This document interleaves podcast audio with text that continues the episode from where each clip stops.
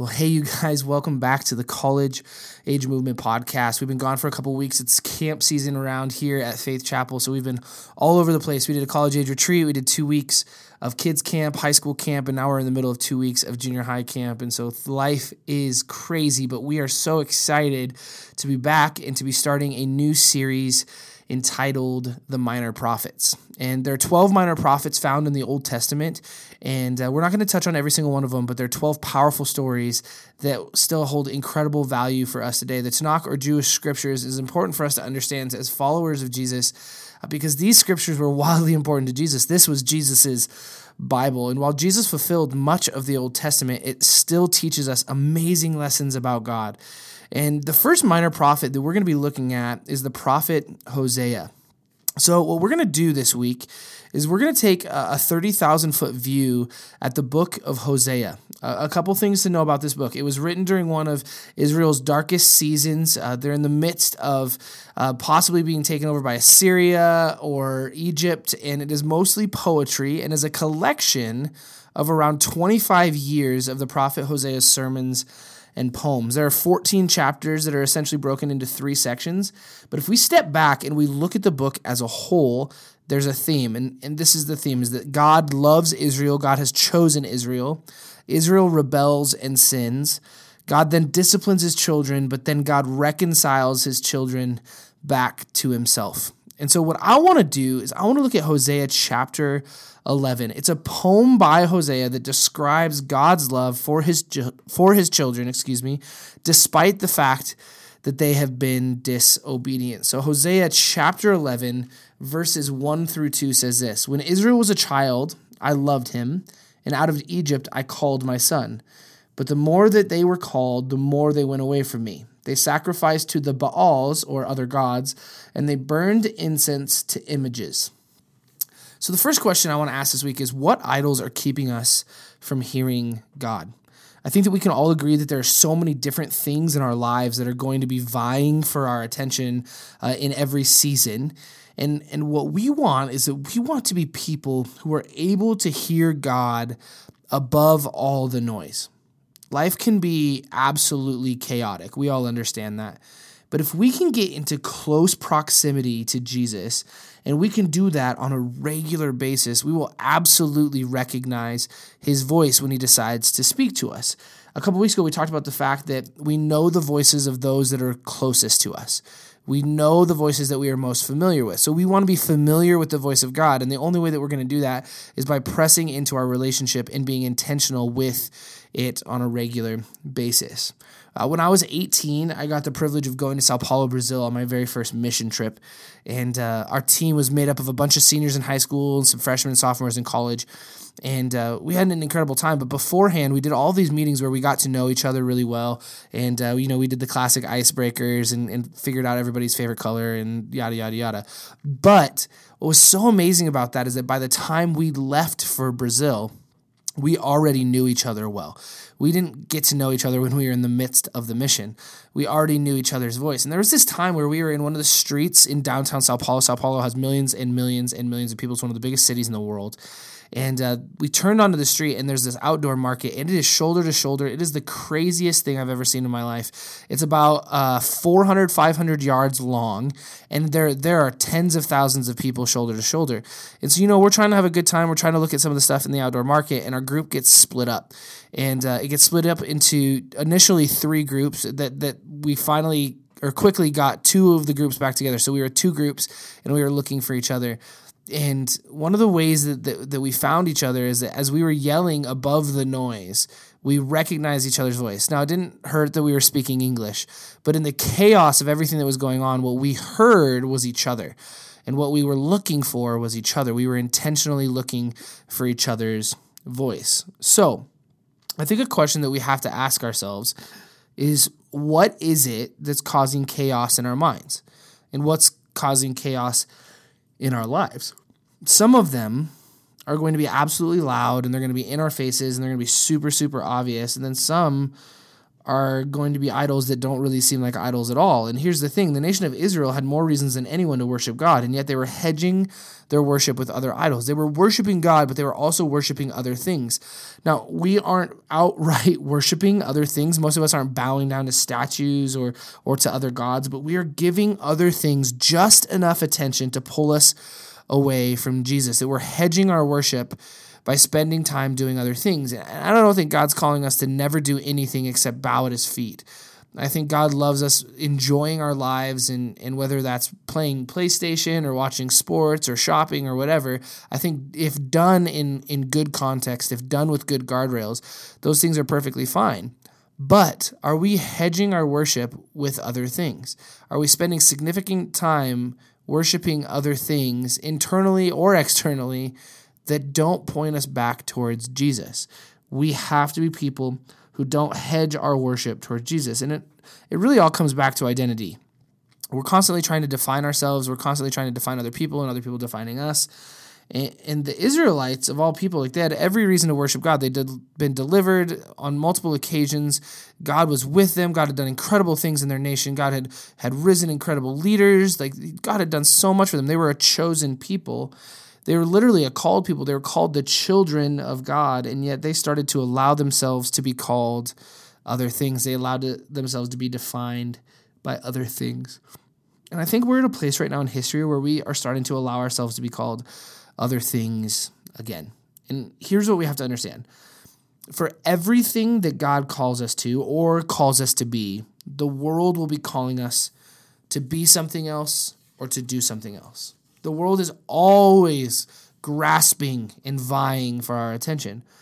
But we have to understand that in all of these different minor prophet stories that we will look at over the coming months, they are people that were willing to listen to God above everything else, that they had made it a life mission to listen and hear the voice of God. They intentionally looked for the voice of God not just in the obvious situations, but in all situations. And I think that we have to ask ourselves if we can say the same. Are we intentionally looking for the voice of God in all situations? Do we take time to pause and ask God to speak into our situations? Asking God to play a part and to tell us what He would have us do in each and every circumstance. The scripture goes on to say this in Hosea chapter 11, verses 3 through 4. It says, it was I who taught Ephraim, which is Israel, to walk, talk, talking them by taking by them them by the arms, but they did not realize it was I who healed them. I led them with cords of human kindness, with ties of love. To them, I was like one who lifts a little child to the cheek, and I bent down to feed them. The next point is this: is that God is often the unrecognized Father. God is often the unrecognized Father. God doesn't need our worship and our recognition to be God. He just is God. But it doesn't make any any less important that we would be people who honor him for who he is. And my prayer is that we wouldn't be a group of people who ever dismiss the awe that should be found in God's intentionality. That we would be so amazed by the fact that God is so intentional with us a couple weekends ago, we had Mark Johnson come and speak at our college age retreat. And he talked about God like a dad who shows up to our soccer game and he doesn't really care about the game. He doesn't really care about all the other things that are going on. He just watches us. And that really hit home for me because as a dad who's gone to a kindergarten soccer game, I don't really care about the score of the game. I care about watching my kid and how they are doing and God God is able and is big enough to do that with every single one of us simultaneously that he is able to hone in and watch how we are doing. And that is so amazing but I think that our response needs to be of recognition, that we wouldn't just be like, wow, that's really, really cool, but that we would look at God constantly and say, thank you so much for be willing for being willing to be that kind of God for me every single day. I want to be thankful for that. And as we walk through these Old Testament prophets, I think that we will see that, that God is a jealous God. He knows what he deserves. But I also think that we will see what a compassionate God he is. He's he's the perfect father. And while I am a father, I know that I am incredibly flawed. And one of the things that I always think about in comparison with me and God is this this idea uh, of swimming lessons. Um, I, I tried to teach my kids how to swim for a while, and, and I this definitely sticks out with a story about Maddox because for him, I would tell him to do all these different things, and we would practice, and I would just try to to hone these skills so that he could become a really good swimmer and he just couldn't get it. He just couldn't get it. And then he was four, and we took him to swim lessons. And the 16 year old kid, who he has no idea who this kid is, he's like, Hey, do this thing that your dad has been telling you to do for a long time. And immediately Maddox got it. Immediately he did it. And me, as a flawed father, I was so frustrated. I was so frustrated. I've been telling you that is how you're supposed to do that for so long. I was jealous that this 16 year old kid was getting through to my boy more than I was. And while I think God sits upstairs and he goes, Oh my gosh, like, I've been telling you to do this for so long. Like, you're just now getting this because something else happened. I'm sure he's like, Why aren't you listening to me? But the difference between me and God is I was frustrated at how my son learned to swim. But God is just happy that his sons and his daughters know how to swim or know how to whatever. He's a jealous God, but he will use our delinquency and our inability to listen and our mess for our own good. He's a perfect God who just wants to us to avoid as much as we possibly can the pain and the heartache that he wanted to put on himself. But he will always use it. He is a jealous God, but he is a God full of compassion who constantly smiles down on us. God wants us to listen because he doesn't want us to put ourselves through the mess, but he will always use the mess. Hosea chapter 11, verses 5 through 7 goes on to say this Will they not return to Egypt, and will not Assyria rule over them because they refuse to repent? A sword will flash in their cities, it will devour the false prophets and put an end to their plans. My people are determined to turn from me. Even though they call me God Most High, I will by no means exalt them. The next point is this Are we flattering or following? Are we flattering or following? Egypt and Assyria were the big baddies at the time. They were powerful, and Israel had decided that they wanted to be more like them than like the people that God was calling them to be. And while what was happening at this point in history was that Israel was split between culture and calling. Split between culture and calling. Everything in humanity was telling them that success looked like Egypt, success looked like Assyria, but God wanted something more for them. Does that sound like a little bit familiar? The humanity tells us what it looks like to be successful, but God has something more for us. So I think questions that we have to ask ourselves is what defines our success, or, or more importantly, who defines our success? Are we willing to look normal to the world in our obedience to God, or would we rather look extraordinary to the world in disobedience to Him? This is where Israel found themselves. In fact, in verse 7, God pretty much says, They flatter me, flatter me with their lips, but I will not exalt them. They want to turn away from me. They're, they're, they're giving me lip service. Their actions speak so much louder than their words. God isn't interested in empty platitudes. He wants genuine disciples. In fact, earlier on in this book, Hosea says in chapter 6, verse 6, he says, For I declare, sorry, for I desire mercy, not sacrifice an acknowledgement of God rather than burnt offerings. I want your acknowledgement. I want your your following. I want your discipleship. I don't want your burnt offerings. I don't want want these empty gestures. I want you. See, it's not about the burnt offerings or the acts. It's about acknowledging who who God is, and we have to do everything that we can to avoid becoming people who say a lot about our walk with Jesus and then don't back it up at camp, at high school camp this last week, one of the statements made was people don't want to hear that you're a follower of Jesus, they want to see that you're a follower of Jesus. Israel was saying a whole lot of empty words. And we need to make sure that we do not become a people who say empty words when we are worshiping God. We need to be honest and real and people who are constantly pursuing Jesus, not just with the words that we speak to the people around us, but with what we're actually doing with our lives, that we would love people extraordinarily. In, in chapter 11, back in verses 8 through 11, it goes on to say this it says, How can I give you up, Ephraim or Israel? How can I hand you over? How can I treat you like Admah, how can I make you like Zeboim? My heart is changed within me. All my compassion is aroused. I will not carry out my fierce anger, nor will I devastate Ephraim again, for I am God, and I'm not a man, the Holy One among you. I will not come against their cities. They will follow the Lord. He will roar like a lion. When he roars, his children will come trembling from the west. They will come from Egypt, trembling like sparrows, from Assyria, flooding like fluttering like doves. I will settle them in their homes, declares the Lord. So we go from an upset God to a heartbroken God, to a God filled with forgiveness and compassion. That our Father is so upset and he, he wants to discipline. But then he looks at his children and he says, oh, I can't. I, I've given you discipline, and now I'm going to give you a way out. I'm going to give you forgiveness. I'm going to give you compassion.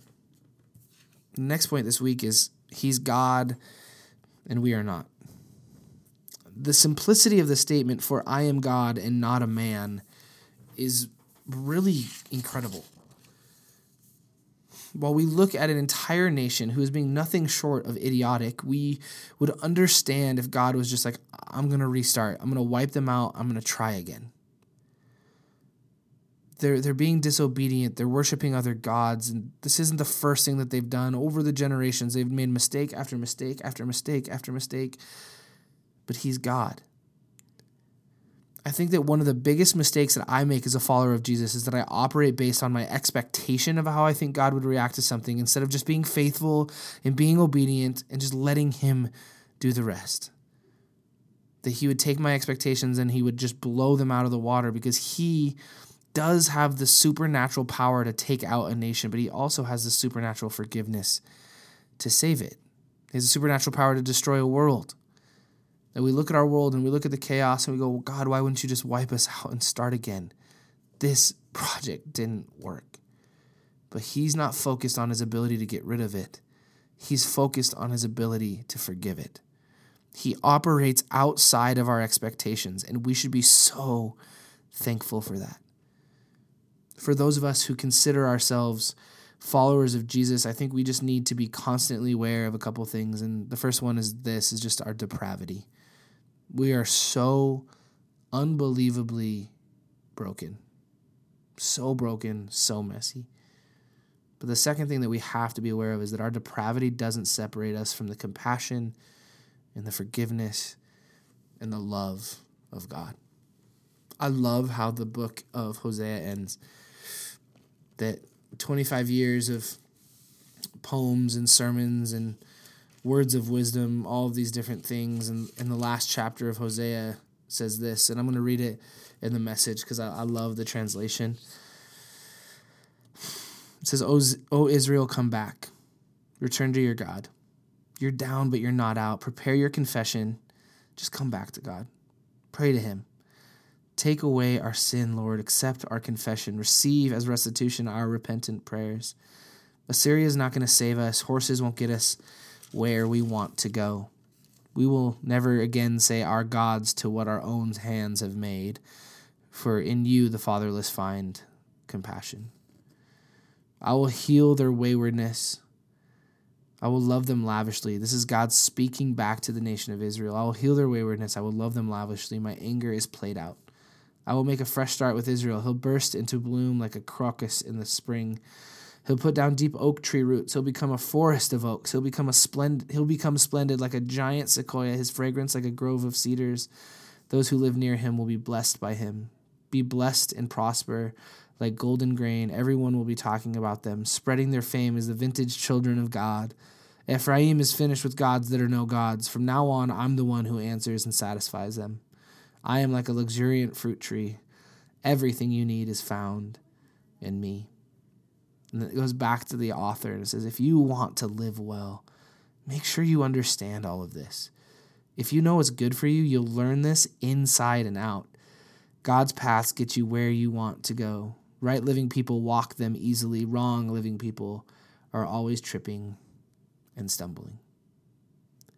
My prayer is that we would be people who operate in right living, that we would walk these things out, that we would understand the compassion, the forgiveness, and the love of God in a way that maybe we've never understood it before. Thanks so much for tuning back in to the College Age Movement podcast. We'll be back next week with another part of our series. If you are in Billings, we are meeting in person, even with the mask mandate. Uh, we meet Tuesday nights at 7 o'clock. Bring a mask, bring a friend, hang out with us, worship with us, and learn with us. We love you guys, and we hope to see you really, really soon.